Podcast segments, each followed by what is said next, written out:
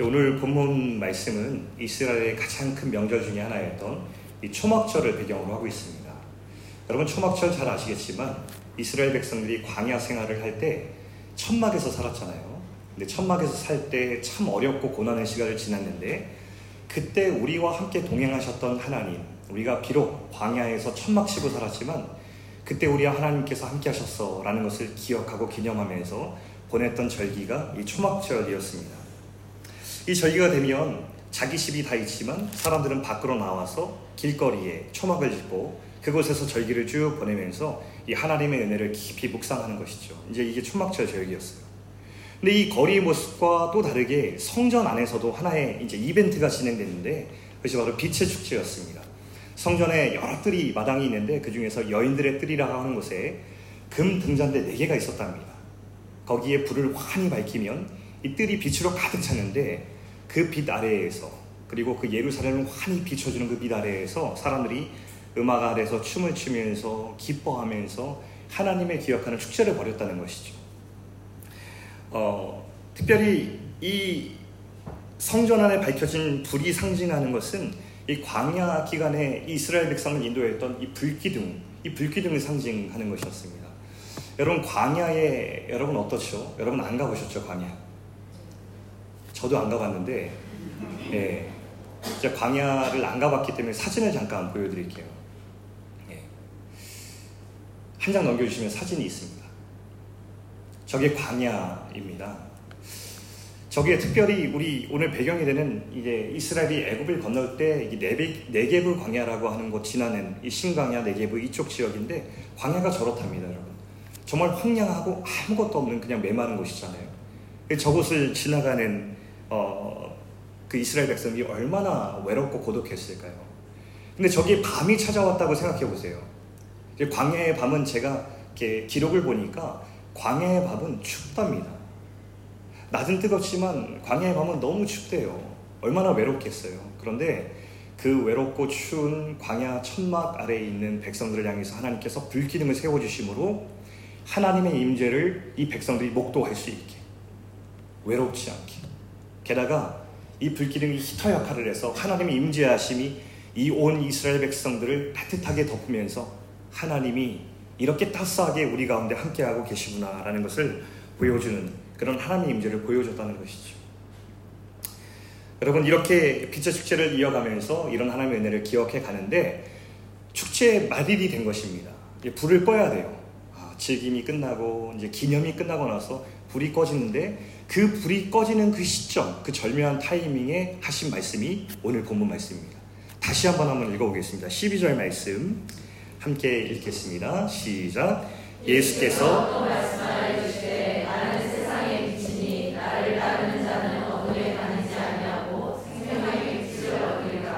예수님께서 이 말씀을 바로 그 불이 꺼지는 시점에 왜 하셨을까? 여러분 이 타이밍이 참 절묘하잖아요. 예수님 의도가 있으셨던 거죠.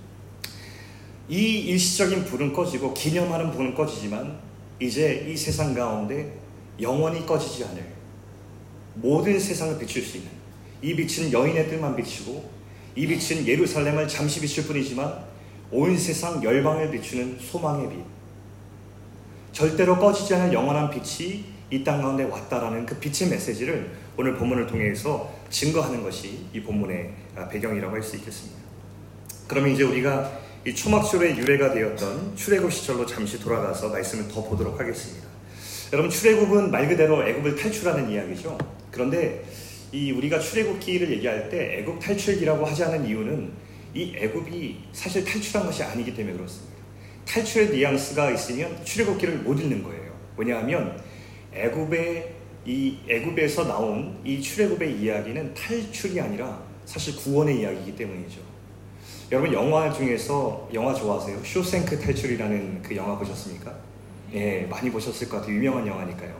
거기 보면 주인공 앤디라는 사람이 감옥을 탈출하는 과정을 그리는데 이런 과정이었어요. 그 포스터를 감춰놓은 그 벽에다가 하루마다 조금씩 조금씩 벽을 긁어내서 긁어낸 흙을 주머니에 감추고 운동장을 걷는 시간에 주머니에서 흙을 텁니다. 수도 없이 반복해서 탈출에 성공하는 이야기가 쇼생크 탈출의 이야기죠. 근데 출애굽기는 이 탈출의 이야기가 아니라는 거예요.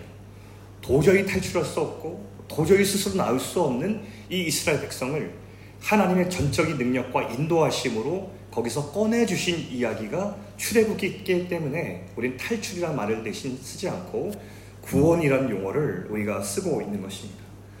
창세기를 보니까요, 맨 처음 시작이 이렇게 시작하잖아요. 하나님께서 사람을 지으시고 너무 기뻐하세요. 그 존귀한 사람에게 하나님께서 세상을 다스리는 권세를 주셨습니다. 이게 창세기의 내용이었거든요. 근데 그 다음 책으로 넘어가서 출애굽기 시작을 딱 보니까요. 내용이 완전히 뒤집어져 있습니다. 그 존귀한 사람의 그 권세 가진 사람들이요. 애굽의 노예가 되어서 세상 권세 아래 신음하는 이야기로 뒤바뀌어 있어요. 그래서 하나님의 구원 이야기가 출애굽기에 시작이 된 것이죠. 여러분 애굽이 상징하는 바가 있다는 것 여러분 아시죠? 여러분 출애굽기 쭉 읽어보면 이 출애굽기의 이 이야기 속에서 이 내러티브 안에서 이 상징하는 바들이 좀 이렇게 올라옵니다. 이게 뭘까요? 이 애굽이 상징하는 바가 있다는 거예요. 그게 뭡니까? 하나님이 부지하신 그 세상 권력을 이야기합니다. 애굽 굉장히 화려하잖아요. 여러분 여기 성경에 등장하는 세계사 속 애굽은요 가장 강대한 나라였습니다. 경제력이 있었고 군사력이 있었고 그것을 기반으로 불을 쌓고 그리고 문명을 강대하게 쌓았던 그런 애굽이었기 때문에 너무너무 화려했습니다. 그래서 애굽의 왕은요 사람으로 보지 않고 애굽의 왕은 특별히 신으로 추앙받던 그런 시대가 애굽 시대였던 것 여러분 잘 아실 것입니다. 너무너무 화려한 거예요. 너무너무 견고한 거예요. 누구도 무너뜨릴 수 없을 것 같은 그런 권력이 이 애굽이었습니다. 그런데요, 오늘 이 하나님께서는요, 우리한테 보여주고 싶은 것이 있어요. 세상은 화려해 보지만 이 세상 권력은 높아 보이고 견고해 보이지만 사실 하나님께서는 그 실체가 무엇인지 우리에게 알려주고 싶으세요. 성도로 살아가면서도 세상이 얼마나 견고해 보이고 세상이 얼마나 두려운지 세상의 힘이 얼마나 거슬기 어려운지 성도로 살면서도 우리가 휩쓸려 살기가 너무나 쉽잖아요. 그러나 오늘 다시 한번 성도의 능력이 무엇인지 그리고 그 세상의 권력의 실체가 무엇인지 오늘 하나님께서 우리에게 드러내 주시는 것입니다. 겉은 화려하지만 실상 텅 비어 있는 겉은 힘이 있어 보이지만 사실 하나님 앞에서 아무것도 아닌 그 세상의 권력을 오늘 하나님께서 우리에게 보여주십니다. 보통 사람들이 도시를 가면 야경을 보고 싶어 합니다. 그래서 야경이 잘 보이는 viewpoint에 가서 야경을 쫙 바라보면서 아름답다라고 말합니다. 근데 여러분 정말 도시의 야경이 그 빛나는 화려한 만큼 아름다울까요? 저는 야경을 바라보면서 이런 씁쓸한 생각을 하곤 해요.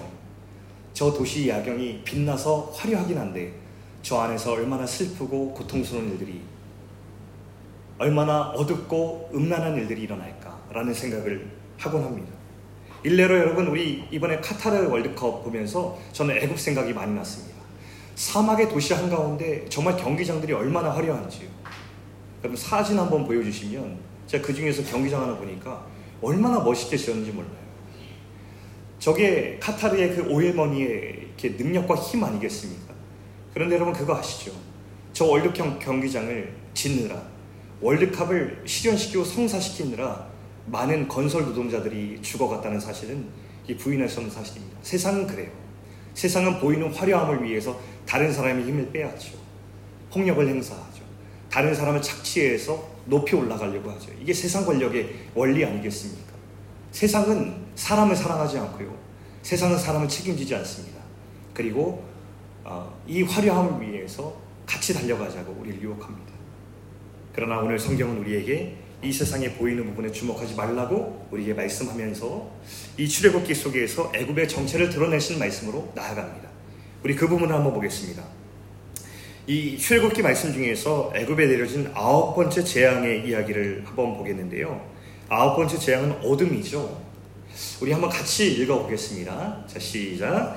모세가 하늘을 향하여 손을 내밀매 캄캄한 흑암이 3일 동안 애굽 온 땅에 있어서 그 동안은 사람들이 서로 볼 수 없으며 자기 처소에서 일어나는 자가 없으되 온 이스라엘이 전립 거주하는 곳에 빛이 있었더라. 이 어둠이라고 하는 재앙은 재앙의 내용인 동시에 사실은 애굽의 실체를 폭로하고 있는 장면입니다. 에베소서 5장 13절에 이런 말씀이 있습니다. 빛이 어둠을 폭로한다라는 말씀이 있죠. 빛이 오면요 어둠이 폭로된대요. 하나님께서 화려한 애국 그리고 그 안에서 신음하는 이 백성들의 모습을 다 폭로하는 말씀이 오늘 여기에 등장하고 있습니다. 여러분 아무리 화려해도요 오늘 말씀처럼 하나님의 부재가 있는 곳은요 어둠입니다. 세상이 아무리 높고 견고해도요 하나님이 부재하시면 어둠이에요. 우리가 세상 살아가면서 만나는 사람들의 삶이 아무리 높고 화려해 보여도요 하나님이 부재한 곳은 어둠입니다. 인생은 삶의 사실로 그것을 발견하게 됩니다. 그런데 여러분 저기 끝에 보세요. 신음하던 이스라엘 가운데 어떤 아이러니한 말씀이 저기 적혀 있냐면 온 이스라엘 자손들이 거주하는 곳에는 빛이 있었더라. 여러분 현실이 고통스럽고 현실이 진창 속에서 살아가는 것 같아도 하나님이 임재하는 곳에 빛이 있습니다. 저는 여러분 이렇게 목회하면서 여러 가정들을 제가 점치만 많이 만나봤잖아요. 제가 참 좋은 강성교회 와서 젊은 목사로 지금 예, 이렇게 불리고 있는데요. 이렇게 젊은 목사는 게 아닌데 하여튼 젊대요. 감사드리겠습니다. 여러분들에게 감사드립니다. 제가 이제 한국에서는 이렇게 담임 목사 나가기 전 사실 교회에서도 잘 받아주지 않는 나이 있는 목사입니다. 연령대가 안 돼요. 근데 우리 참좋은 건강에는 좋은 교회가 저를 받아주시고 젊은 목사라 불러주시니 얼마나 감사드리겠습니다. 네. 근데 이제 이렇게 목회를 그래도 한 17년 정도 했거든요. 근데 많은 사람들을 만나보는데 진짜 깨달은 게 있어요. 부유하고 그렇듯하게 살아가는 가정들이 빛이 있는 게 아니더라고요. 제가 언제 되게 은혜가 되냐면 삶의 고난이 여전히 있어요. 현실은 힘겨워요. 그런데 그 가정이 우리 늘 우리 참 반가운 기도 제목 우리 남편을 가정의 제사장으로 세워달라고 하는데 그 남편들이 가정의 영적 제사장 역할을 하면서 온 가족이 믿음 안에서 하나님 안의 인생을 해석하고 예배하며 나가는 그 모습 볼 때 그 가정 가운데 빛이 있다는 것을 느끼게 돼요. 이게 하나님의 임재가 있는 가정 아니겠어요? 저 말씀 보십시오. 이스라엘 자손들이 신음하고 고통하고 있었는데 그 거주하는 곳에 빛이 있었답니다. 이게 하나님께서 눈에 보이는 장면이나 보이지 않는 실체를 딱 드러내시니까 상황이 역전되고 있는 것을 우리가 보게 됩니다. 오늘 주님께서 우리 기도하러 모인 모든 사람들 가운데 이런 영적인 시야를 열어주는 복이 있기를 축복합니다. 여러분 우리가 예수님을 만난다는 것은요 믿는다는 것은 이 영적 시력이 회복되고 시야가 열린다는 것을 의미하는 것 같아요. 옛날에 구약 시대에 엘리사가 제자들과 함께 있었는데 이 엘리사를 죽이려고 했던 아람 군대가 포위를 했습니다. 이것을 보고서 패닉이 되었던 제자 하나가 엘리사에게 달려와서 어 스승님 저희가 포위되었습니다. 죽게 생겼습니다. 낙심하면서 그 소식을 알려요. 근데 엘리, 엘리사가 뭐라고 했냐면요. 이런 얘기를 합니다. 열왕기하 6장 17절 말씀 한번 보겠습니다. 자, 같이 읽습니다. 시작. 기도하여 이르되 여호와여 원하건대 그의 눈을 열어서 보게 하옵소서.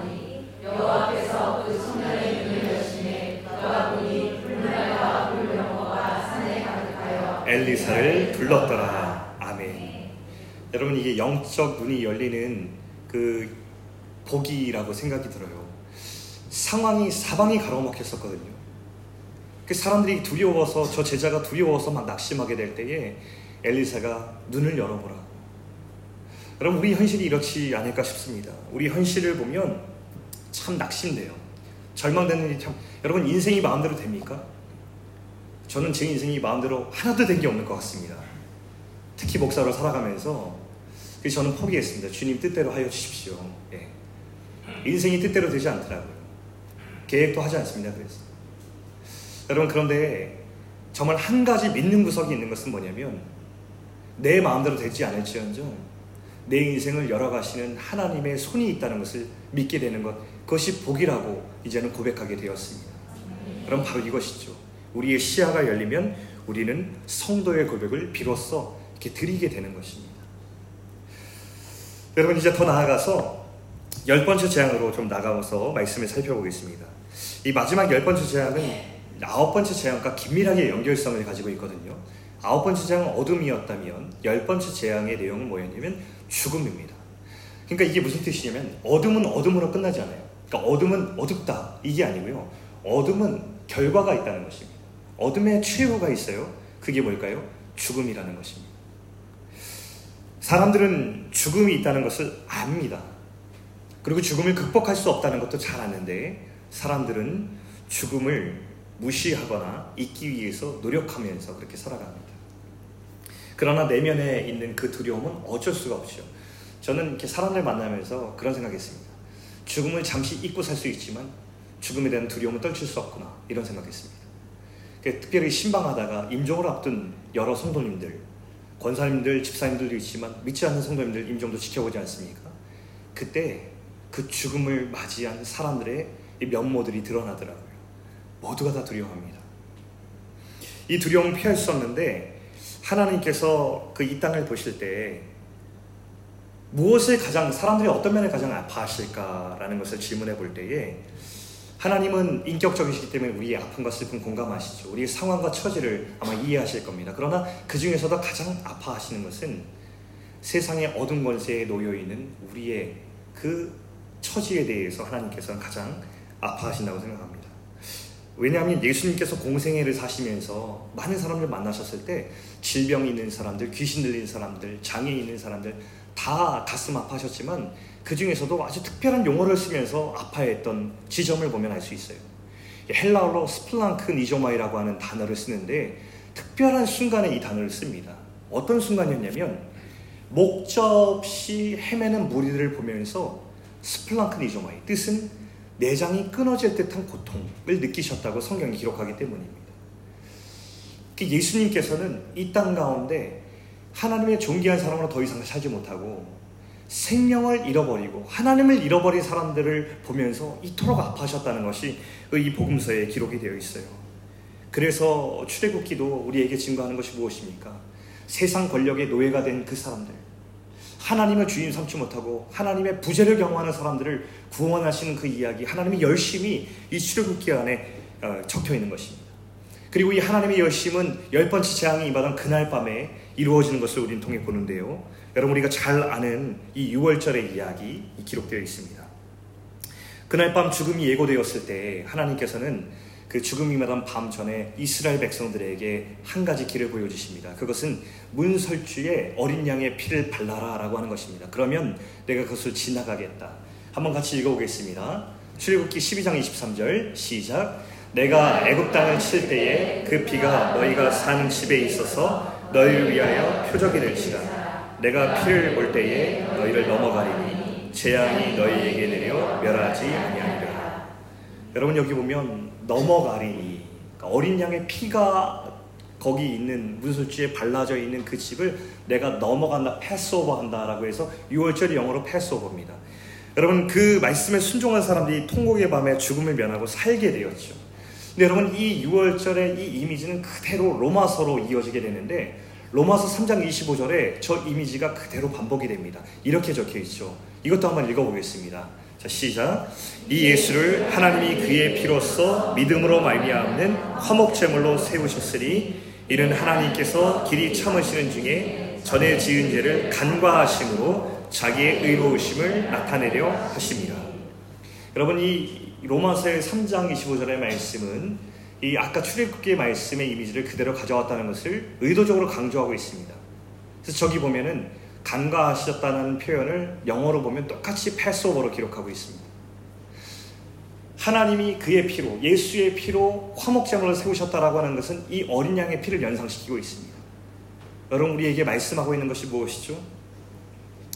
예수님께서 바로 이 어린 양의 피며 이 예수님의 어린 양의 피로 말미암아 우리 죽을 수밖에 없는 우리의 영혼이 다시 살게 되었다라고 하는 복된 소식을 우리에게 증거하고 있는 것입니다. 그 예수님의 빛은 어떤 빛입니까? 왜 예수님께서 어둠 속에 빛이 되는 것입니까? 예수님께서 우리의 생명을 살리는 죄와 죽음의 권세를 다 이기시고 우리를 승리케 하시는 구원의 빛이기 때문에 그렇습니다. 이 세상을 비추는, 비추는 진짜 생명의 빛, 구원의 빛이 바로 이 예수 그리스도의 죄를 덮어준 보혈이라는 것입니다. 여러분 어떠십니까?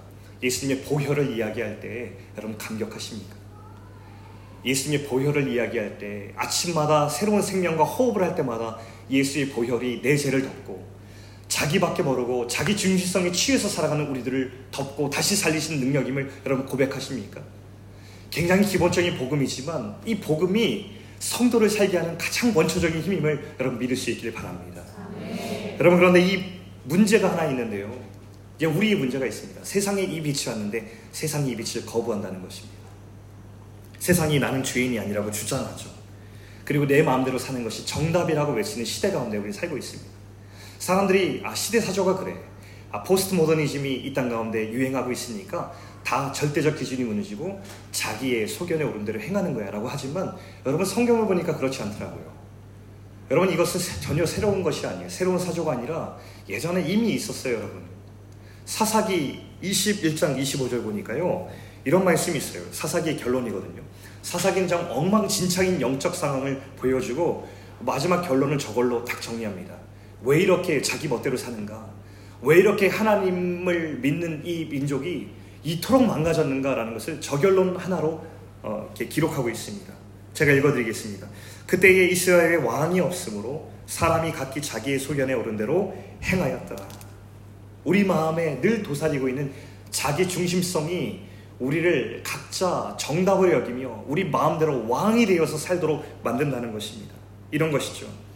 우리 안에 하나님 없이도 나는 잘 살 수 있어라고 하는 자신감이 우리 가운데 있다는 것입니다.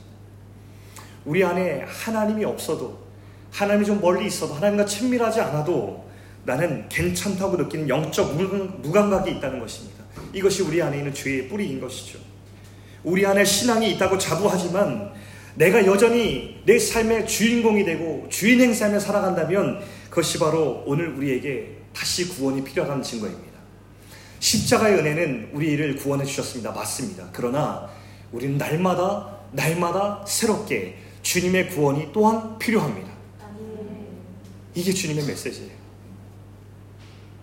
우리가 살다 보면 모두가 다 그렇게 사니까 모두가 그렇게 신앙이 있어도 그렇게 사니까 그래 이 정도는 괜찮아라고 살아가지만 그러나 우리가 바라봐야 될 것은 옆에서 신앙하는 다른 사람을 향하여서 우리가 평균점을 삼는 것이 아니라 그리스도의 십자가의 은혜와 우리를 다시 살리신 비무함의 소망을 바라보면서 다시 영점을 잡는 것이 성도의 결단이라고 우리는 고백해야 될 줄 믿습니다.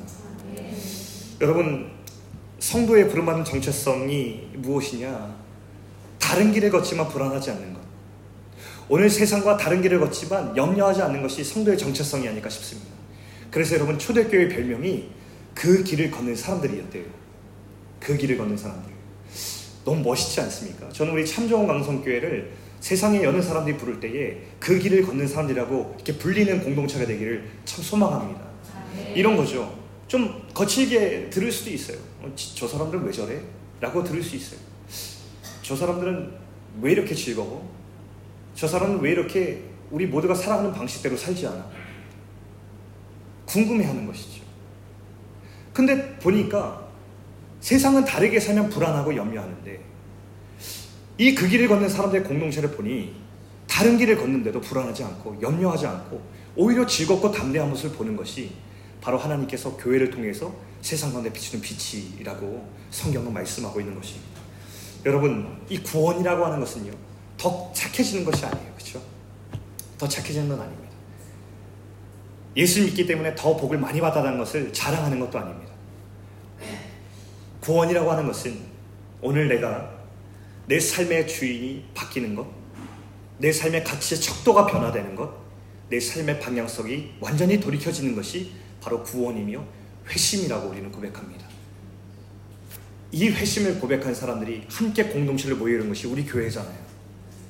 교회가 얼마나 귀하고 감사한지 모릅니다.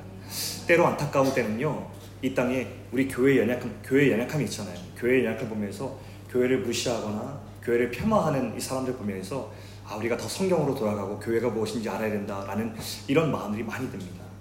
그럼 교회는 이 땅에서 우리가 육신에 가진 사람이 모여서 약하고 연약하지만요. 그러나 그럼에도 불구하고 절대로 이땅 가운데 같이 폄하돼서는 안 되는 공동체인 줄 믿습니다. 네. 그럼 교회는요. 한 나라를 꿈꾸는 모든 사람들, 하나님의 나라를 소망하는 사람들이 이 교회로 모여서 함께 교회를 아주 든든히 세워야 될 이유가 있습니다. 왜냐하면 이 교회는 하나님이 세우신 이 땅의 공동체이며 하나님께서 이 땅을 회복시키시기 위한 유일한 방법이기 때문에 그렇습니다. 그래서 교회가 무너지고 힘들고 연약해도요, 그래도 견디면서 신실하게 주님 바라보면서 다시 세워야 되는 이유가 여기 있는 것입니다. 우리 참정원 광성교회도 그럴 때 있을 거예요. 우리의 연약함 볼 때가 있을 거예요. 여러분 저는 너무 제가 조금 당황스러웠던 것이 저게 온지 일주일도 안 됐는데 막 우리 강 목사님 막 기도할 때마다 좋은 목사님 보내주셔서 감사합니다 이러는데 얼마나 부담스러운지 몰라요. 여러분 사람을 그래도 한 달은 봐야 되지 않습니까? 아 그래 일주일도 안 됐는데 저를 얼마나 아신다고 그렇게 기도를 계속하시면 제가 뒤에서 기도를 하다가도 가슴이 철렁 내려앉고 주님 어떻게 해야 됩니까 이거 예. 예, 예. 아마도 저로 인해서 또 실망하실 수 있고 또 서로의 연약함을 볼 때가 있습니다. 그런데도 그럼에도 불구하고 우리가 그럼에도 서로를 격려하고 세워야 될 이유가 어디 있습니까? 우리 강목사님께서 그럼에도 세워야 되는 이유는 그래도 하나님께서 피값으로 세우신 교회의 공동체이며 이 땅에 하나님께서 포기치 않은 세상을 회복시키는 방법이기 때문인 줄 믿습니다. 우리 교회가 그런 교회 되길 간절히 소망합니다. 여러분 정말 이 복음 예수 그리스도의 십자가의 은혜와 이 보혈의 피를 우리가 귀하게 고백하면서 진짜 복이 이거다라고 고백하면 좋겠어요. 세상에서 말하는 진짜 형통이 없어도 한탄하지 않고 내게 이미 주어진 은혜가 너무 귀해서 이 은혜가 놀랍다고 감탄할 수 있는 성도들이 모인 이 공동체로 우리가 성장할 수 있는 우리 참성 광성교회 되기를 주의 이름으로 축복합니다. 예, 우리 뒤에 남았는데 그 시간이 다 됐습니다. 그래서 아 뒤에 제가 이제 원고를 준비했는데 안타깝게도 뒤에 걸 생략하고 이 기도로 가야 되는데요. 네, 마지막 요 말씀 드리고 싶습니다. 현실이 어려울 때 있어요, 그렇죠? 저도 그렇고 여러분도 그렇고 현실이 어렵고 고난이 있을 때 있어요. 그런데 그때도 우리를 비추이는 이 하나님의 임재의 빛을 기억하는 우리 모두가 되기를 원합니다. 하나님 오늘 말씀해 주셨잖아요. 화려해 보이는 이 세상에 그 힘의 실체를 폭로해 주셨어요. 반대로 초라해 보이고 연약해 보이고 아무것도 아닌 것 같아 보이는데 하나님을 끝까지 예배하고 오늘 이 자리처럼 기도하며 무릎 꿇는 성도들 실체를 또 보여주셨어요. 뭡니까? 이 가운데 하나님의 임재의 빛이 비치고 있는 줄 믿습니다. 이것이 말씀을 통해서 주님께서 우리에게 주신 실체입니다. 그러므로 우리는 오늘 이렇게 담대히 외칠 수 있는 것입니다. 마지막으로 시편 27편 1절 말씀 담대히 우리 같이 고백드리고 우리 기도로 나아가면 좋겠습니다. 시작. 여호와는 나의 빛이요 나의 구원이시니 내가 누구를 두려워하리요 여호와는 내 생명의 능력이시니 내가 누구를 무서워하리요 이 빛을 가진 우리가 담대하게 세상 흉내내지 않고요. 세상 흉내내지 않고 이 세상에서 다른 길을 걸어가는 그 길을 걷는 사람들의 공동체로 오늘 담대히 이 땅 가운데 빛으로 살아가는 저와 여러분 되시기를 주의 이름으로 축원합니다.